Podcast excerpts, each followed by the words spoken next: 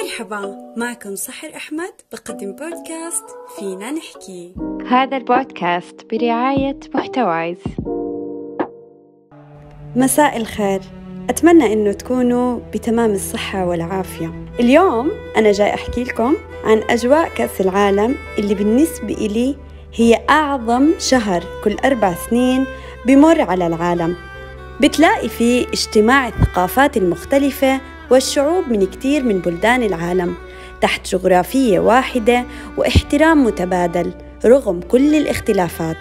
أجواء كأس العالم جميلة، تقدر تشوف لمة الأهل وأصدقاء والضحك والحكي والتنافس، متعة رهيبة عن جد. هو أضخم تنظيم لكأس عالم مر على الناس كلها، وأعتقد ما رح يجي مثله أبداً مع مرور السنين.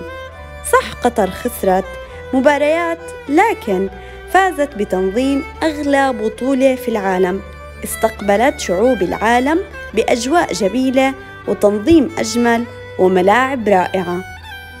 كلنا عم نشوف قديه كأس العالم في قطر منصة عالمية للتعريف بالقضية الفلسطينية، استفتاء شعبي رافض للكيان الصهيوني.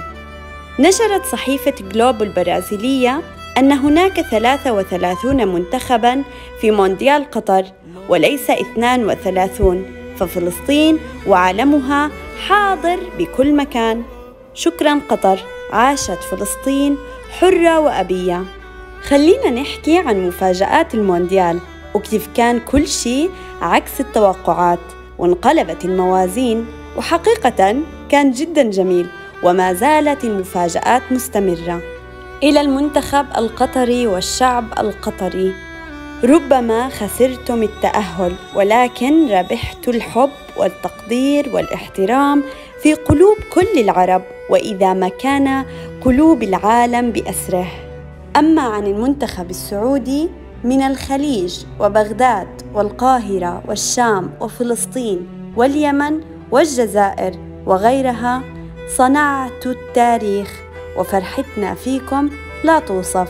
أما عن تونس، فقد صنعت الفرحة في قلوبنا وكسرت جميع الموازين لهاي الكرة، شكراً تونس.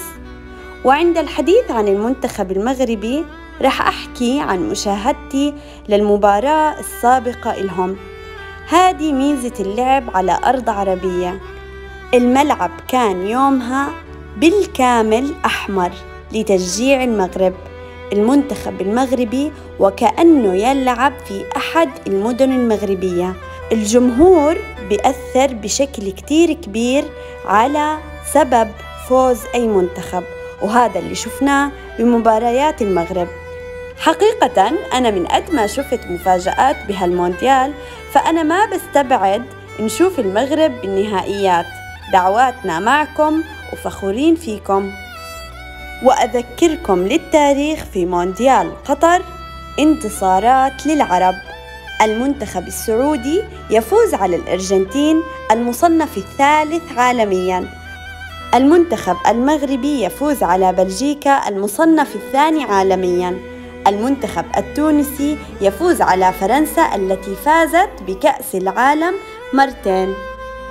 قبل يوم استوقفني مشاهد انتشرت لمصلين عند ملعب الثمامة وقت أدائهم لخطبة وصلاة الجمعة، وبرأيي قطر تستغل أكبر حدث عالمي لتوصل رسالة الرسول عليه الصلاة والسلام. عمل مشرف والله، ثم والله لو أنفقت قطر كل أموالها ثمناً لهذه اللقطة لكفتها ذلك التغيير لقوانين كرة القدم، فالأذان يعلو ولا يعلو عليه.